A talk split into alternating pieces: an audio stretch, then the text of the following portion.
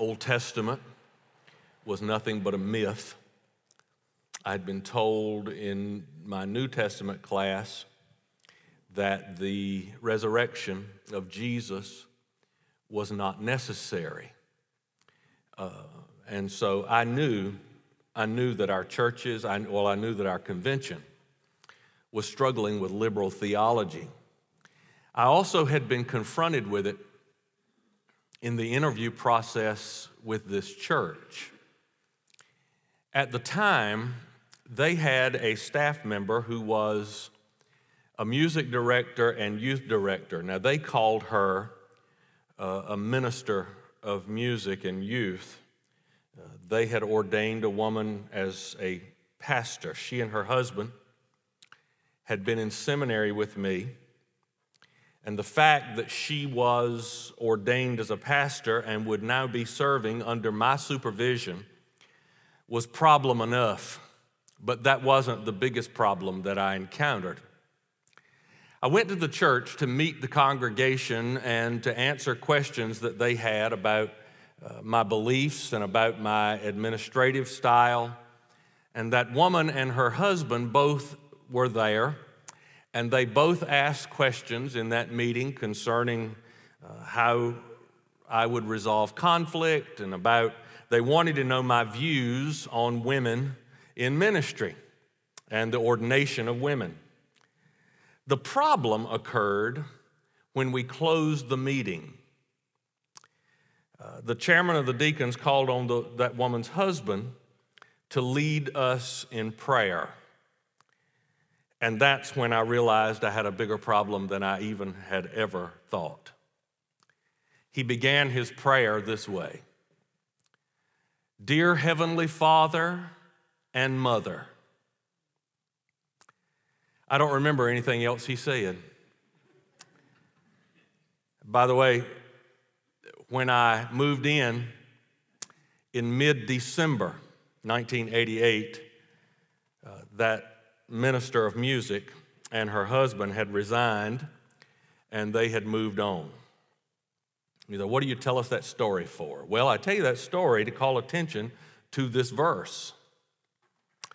Uh, it comes from what we, we call the Lord's Prayer, but it really isn't the Lord's Prayer. The Lord's Prayer is John 17. This is the model prayer. Uh, and last week, if you were here, you'll recall that I talked about how you couldn't understand the Ten Commandments unless you first understood the first commandment. You could not understand the other nine unless you got that first one and had a proper understanding of that. Well, in the same way, you cannot understand this pattern for prayer that is given by our Lord until you first understand the very first verse in this pattern. So I want you to stand in honor and reverence of the reading of God's inspired, infallible, inerrant word and look at what he says because in verse 9 he begins by saying, In this manner in this way. He never tells us, and I'll get to this in a minute, he never says that we're supposed to repeat the Lord's Prayer. He says, in this manner, pray this way Our Father in heaven, hallowed be your name. Let's pray. Uh, Lord, now help us to understand what you meant it, we have heard it all our lives. We have repeated it all our lives. We've memorized it and know it. But do we really understand it? So help us now to see exactly what it is you're trying to call to our attention in this model prayer as we understand what it means to honor your name as holy. We pray it in Jesus' name. Amen. Uh, and that really is a better translation, by the way. We, we say, Our Father in heaven, hallowed be your name. The better way to translate that would be to say, Our Father in heaven, your name be honored as holy. That's what that means when we talk about hallowed be thy name. That's, that's an old English word that uh, nobody uses anymore. I don't, I don't think I've ever heard any of you say anything about hallowing anything. Uh, so we would say, Our Father in heaven, may your name be honored as holy. I firmly believe that prayer ought to be the greatest passion of a Christian. You ever thought about all the things that the disciples could have asked Jesus for but didn't? Uh, not one time uh, did Peter ever walk to Jesus and say, Hey, I wish you'd teach me that walking on the water trick thing that you do. I'd love to be able to do that. Didn't do it. James and John never took Jesus a, a, a, sea bass and a loaf of bread and said, uh, We're having a big family gathering this weekend. Can you help us out? Uh, nobody ever went to Jesus and said, I'd really love to know how you took that water and turned it into wine because we're having a big gathering this weekend and it would be really nice if I could do that. Save me a bunch of money. Nobody ever went to Jesus and said, uh, Could you teach us how to preach? But they came to Jesus and they said, Will you teach us how to pray? In Luke chapter 11, verse 1, which is Luke's account of the model prayer, that's what they say to him Lord, would you please teach us how to pray? And so there are a lot of people today who believe that you ought to repeat the Lord's Prayer every time you get together. And there's certainly nothing wrong with it. There's nothing wrong with, with saying the Lord's Prayer, but it never was intended to be something that you recite. It was intended to be a pattern that you follow. So when you look at this verse, I want you to notice that Jesus does not tell his disciples, now get this, Jesus does not tell his disciples where to pray. You can pray anytime, anywhere you want to pray. Jesus also did not tell the disciples the posture that they had to assume when they prayed. In other words, you can, you can kneel when you pray, you can lay down when you pray, you can sit up, you can stand up, you can walk around while you pray. Jesus never talked about the where, nor did he talk about the kind of posture that you had to have. He didn't tell them how long they had to pray. He said, You can pray in the morning, you pray in the afternoon, you pray in the evening. In fact, the Bible tells us that we ought to maintain an attitude of prayer at all times. Paul would say later on, pray without ceasing. So, what Jesus has given us here is a pattern for praying. So, Matthew 6 9, you get the foundation for this prayer when you're reminded to whom you pray we learn immediately from the very first line who God is not. God is not your heavenly mother. He's your father, our Father in heaven. Well, Pastor, uh, does that really matter? Does that really matter? Well, as a matter of fact, I think it does matter. In Romeo and Juliet, Shakespeare said, What's in a name? That which is called a rose by any other, by any other name would still smell as sweet. Now, Shakespeare is basically saying the essence of something is not so much in its name, but it's in the product. Well, that may be true of things that you and I deal with on a daily basis, but that is not true in items of spiritual nature. In Psalm chapter 20, verse 7, the Bible says, Some trust in chariots, some trust in horses, but we will remember what? The name of the Lord our God. So, in other words, the name of God reminds us who He is, it reminds us what He is like, and it, is, it enables us. to completely trust in Him. So, in that very simple statement that Jesus makes to start off this pattern, Our Father in heaven, may your name be uh, uh, honored as holy. A couple of simple truths I want you to get from just that one line in that model prayer. Number one, God is a personal Father. God is a personal Father. True prayer always begins with two very majestic words Our Father. Those two words tell a great deal about the relationship that you and I have with God. Now, back to my feminist enlightened friend. He believed that we should remove all reference in the scripture to the maleness of God. Uh, the National Council of Churches, by the way, agreed with him. Many churches have done this. Thankfully, Baptists have not, and uh, we won't as long as I still have breath. But a few years ago, the National Council of Churches issued a uh, alternative translation, they called it, to certain passages of Scripture. They wanted to rid the Bible of male bias. And so, in that translation of Scripture, God is no longer just God the Father. Now He is, as that uh, fellow prayed that night, He is our Holy Father and our Holy Mother. He's both. In that new translation, rather than being the Son of God, Jesus is called the child of God. Rather than the Son of Man, Jesus referred to himself in Mark's gospel many times as the Son of Man. They took that out completely, and now they just referred to him as the human one. Rather than calling Jesus Lord, and Lord in the Greek language is a masculine term, we just call him Sovereign One. For many years now, there has been an attempt by radical feminists and by liberal theologians to neuter God. And can I just say something? I, I, I, refuse to be neutral on this. Uh, the Bible is clear.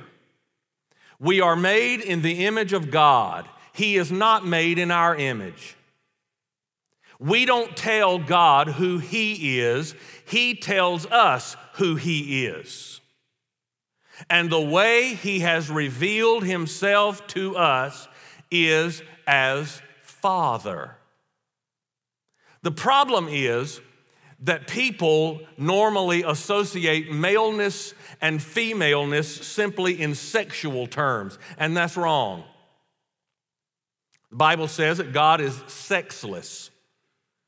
He's neither male nor is he female. He is spirit, according to the scripture. So when the Bible refers to God as He, it is simply referring to Him in a personal way. Listen carefully. The Bible doesn't say that God is like a father. That's not what it says. It says God is our Father. That is His nature. That is who He is. It is a personal revelation that God gives to us and that God reveals about Himself to us. And He says, I am Father. But when He does that, it is also an intimate way of revealing Himself to us. Jesus introduced a concept here in this first line of the pattern of praying, he introduces a concept here that was absolutely unheard of in the first century world. Nobody would ever have thought of referring to God as Father. In fact, in the Old Testament, there are only 14 times when God is referred to as Father. And every single time, all 14 times in the Old Testament, when it refers to God as Father, it's not referring to Him as Father in a personal way, it is referring to Him as Father of the nation of Israel. It's a national thing. But when you get to the New Testament, so you've got Abraham, you've got Moses, you've got David. The three greatest men in the Old Testament, not one of them ever called God Father in a personal way. They didn't. In the New Testament, 167 times just in the Gospels Matthew, Mark, Luke, John. 167 times in the Gospels, God is now referred to as Father over 60 times, and in every one of his prayers, Jesus always referred to God as Father. Always. You beginning to get the picture? A reverent Jew would never call God Father. And yet, Jesus uses a word that is an Aramaic word. It is the word Abba. When he referred to God, he called him Abba. Now, in America, we try to say, well, that's the name we would use for daddy. That's not true. Uh, that's not true because daddy is too flippant. This word Abba, though, is a word of great respect and honor that an Aramaic child would have used to refer to his father or her father. So, wait a minute, preacher. Are you suggesting, are you saying that the point of this is to teach us that we're supposed to come to God in the same way a little child would go to their father? Yeah, that's exactly what I'm trying to tell you. It's exactly what the New Testament teaches. Now, do you understand why this verse is so key to understanding the pattern of praying? We have a personal relationship with God, we have an intimate relationship with God. Let me quickly add this God not only is personal, but He's perfect. He's perfect. Those of us who are fathers, we are far from perfect. But when I pray, I am praying to a father who loves me, who desires the very best for me, and whose wisdom is the very best for me. And not only that, he has the power to deliver what is best for me. So it's not that I am comparing God, because some of you may sit out there and say, Well, I had a terrible father. And when I think of father and I have to call God father, it makes me, it triggers me. Well, let me just tell you something. You're comparing your daddy, you're, you're comparing God to your father, and you're not supposed to do that. You compare your father to God. And what you find out when you compare your father to God is what? He's not perfect. Your dad wasn't perfect but your heavenly Father is. He's perfect. Whatever He desires, whatever He wants, whatever His wisdom dictates, He has the power to deliver that. And so, you know what that means? That means that you may have grown up in a terrible home and your father may have been a terrible human being. But you have a heavenly father who you can trust explicitly 100%. He will never leave you. He will never desert you. He will never mistreat you. He will never do anything to you that is not for your own good. That's the difference. So God is personal. Here's the second thing I want you to see in this first uh, line of the model prayer. Not only is God personal, God is powerful. God is powerful. God is not just our Father. What does he say next? Our Father in heaven. Our Father who art in heaven. Well, listen, preacher, I don't know a whole lot, but uh, I already had it figured out God was in heaven. Well, well, good. You're way ahead of the game. So, why did he tell us that if we already knew that? Why did God tell us, or why did Jesus tell us that our Father was in heaven if we already knew that that's where He was? Well, He's trying to reveal something to us about God. He's revealing something very special to us about our Father. By telling us that our Father is in heaven, He has just told us that God is omniscient. That means He sees everything and He knows everything. Your heavenly Father sees everything, He knows everything. God doesn't just know it all, God is all knowing. God is not just wise, He's all wise. Write this down Psalm 139. Go back and read it. Psalm 139 reminds me that God not only can read my mind, but He knows what I'm going to say before the words ever form on my lips or my tongue. O Lord, verses 1 to 4. O Lord, you have searched me and known me. You know my sitting down, you know my rising up. You understand my thoughts from afar. You comprehend my path and my lying down. You are acquainted with all my ways. For there is not a word on my tongue, O Lord, but behold, you know it altogether. So when Jesus tells us that as we pray, Our Father in heaven, we are praying to one who is omniscient. You're not going to ever tell God something that he didn't know. You're not going to ever reveal anything to God. God's going to reveal things to you because He is all knowing, but He's also omniscient. Uh, he is omniscient, but He's also omnipresent. In other words, you can't go anywhere where God's not already there. Uh, Psalm 139 again, verse 7 Where can I go? From your spirit? Or where can I flee from your presence? If I go into heaven, you're there. If I make my bed in Sheol, behold, you're there. So, what do you learn? You can run, but you can't hide. You can run from God, but you can't hide from God. He's everywhere. So, He's omniscient, He's omnipresent. So, when, it, when Jesus says, Our Father who art in heaven, he is revealing to you that our Father knows everything. He is everywhere. And then He's revealing to us that He's omnipotent. Now, when people try to describe omnipotence, they will say something like this There is absolutely nothing that God cannot do. That's not what that word means. And that's an incorrect statement. There are some things God cannot do. You see, it is totally absurd to say God can do anything. Because if he could do anything, he could be God and cease to be God at the same time. Well, he can't do that.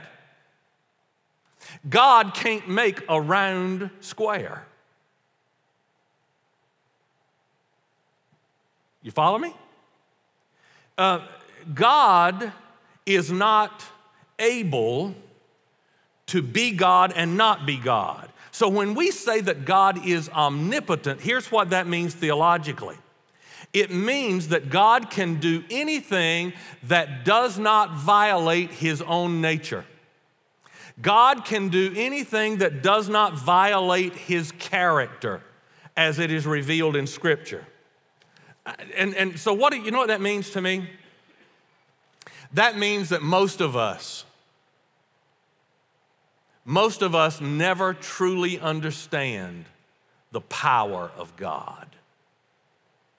We don't understand the power. Listen to what Job said about creation, for example.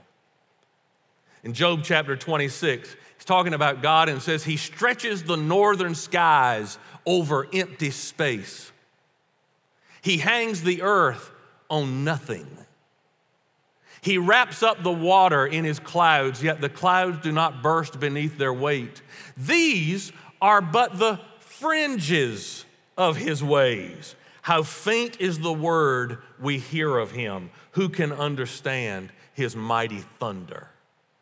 You may have come in here today and think you've got it all under control. You may have come in here today and think you run your own life. You do whatever you want to do. You live any way you want to live, but listen to this. Psalm 115, verse 3 says, Our Father, our God, is in heaven, and He does whatever He pleases.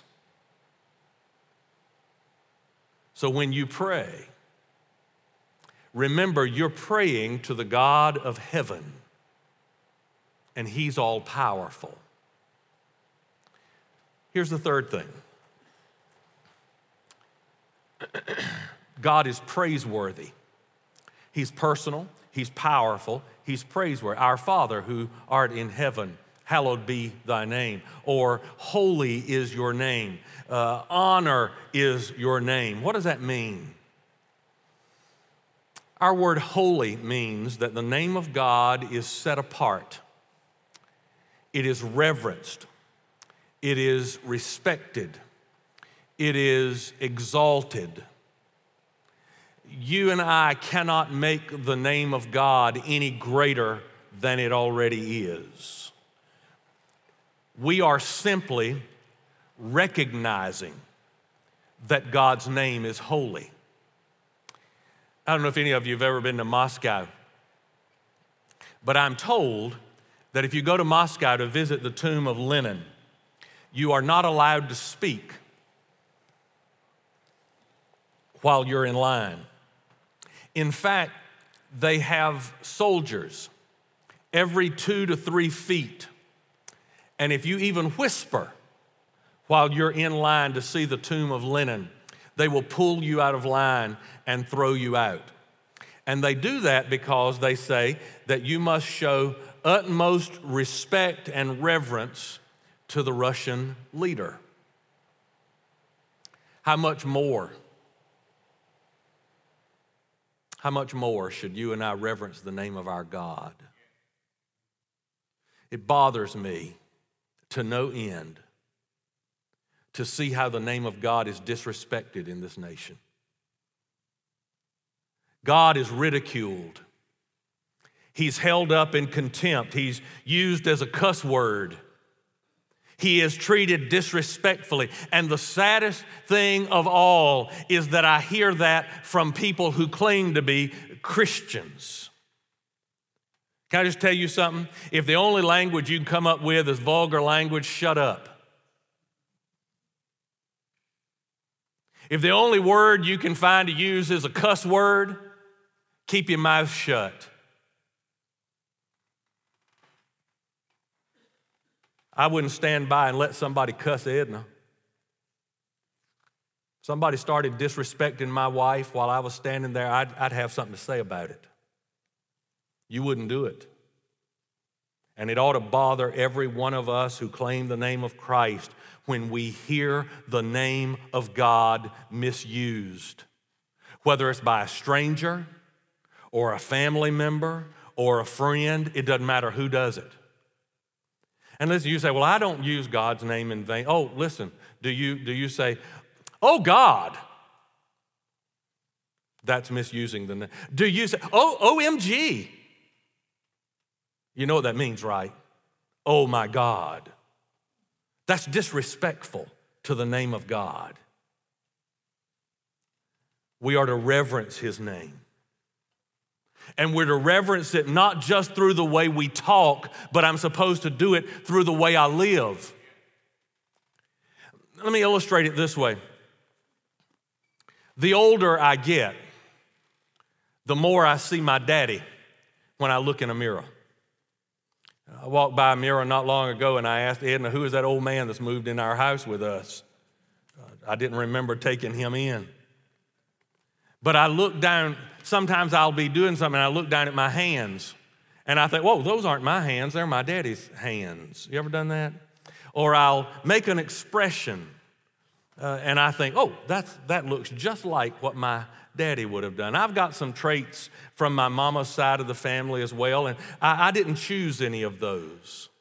I didn't choose those traits. I didn't have any choice in that matter. That's just how I came into the world uh, because of who my parents were. If you claim to know Jesus Christ as your Savior and Lord, then you have no choice but to reverence His name. You've got His blood in your life. When people see you, they ought to see Jesus. And so I reverence the name of God by the way I live. Do you reveal the name of God by the books that you read, magazines that you look at? How about the kind of music that you listen to? Does that reveal uh, that you are a servant of the living God? How about the places where you go? How about the habits that you have? Do those things reveal the character and the nature of God? Do you, by relationship, reveal the life, the name, and the character of the one that you claim to call Lord? I reveal the character of Stanley and Peggy Vaughn because I have their traits in my life. Well, if you claim to be a child of God, doesn't it make sense that you and I would reveal the character of our Heavenly Father to the world? Of course it does. Course it does. Dwight L. Moody gave an invitation in one of his crusades. A young man came forward and stood at the front. Moody uh, was drawn to him and walked over to him and he said, uh, Son, what caused you to come to Christ uh, tonight? The young man looked at Moody and said, Sir, it wasn't so much the message that you preached, but uh, it was that I had a mother whose favorite verse in the Bible was this I have been crucified with Christ, and yet I no longer live. It is Christ who lives in me. The life I live in the body, I live by faith in the Son of God who loved me and gave himself for me. He looked at Moody and he said, My mother not only loved that verse, my mother lived that verse. And because she lived that verse, she prayed for me. And because she prayed for me, I'm coming to accept Jesus as my Lord tonight. There's an old story about how the Roman emperor was enjoying a great military victory. He was marching his troops through the streets of Rome with all of his captured trophies and all the prisoners marching behind and the emperor was marching with the troops. The streets were lined with people, and legionnaires, tall soldiers, were standing along the parade route to make sure that the people didn't get out of place. As the emperor and all the soldiers came marching down the street, these uh, bodyguards would stand and keep the crowd from spilling over into the tr- streets. At one point in the parade route, there was a little platform where the emperor's wife and family were sitting to watch as the emperor went by. On the platform with his mother was the emperor's youngest son, just a little boy.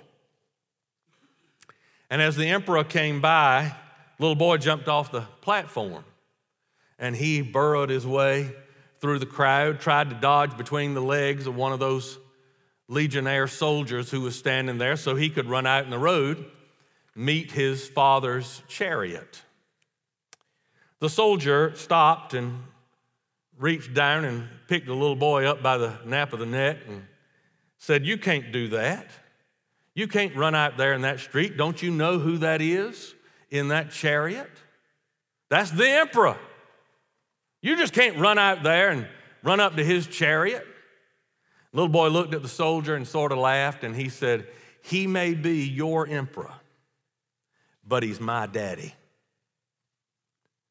And they put him down and let him go. Listen, when the people who live at your house, when the people who see you at school, when the people who see you at work, when you come down here and walk on this track, our employees here in this Family Life Center, when they see you, do they see and do they hear that you make the name of God holy? Does it reflect in your life? You see, the God who scooped up the oceans, the God who heaped up the mountains, the God who, with one hand, just flung the stars out into space and hung the planets in orbit as invited you. And He has invited me to call Him Father. And you can be one of His children. You can be one of His children this morning. All you have to do is repent of your sin, confess Him as Lord, give your life to Jesus Christ my Father in heaven, may your name be honored as holy.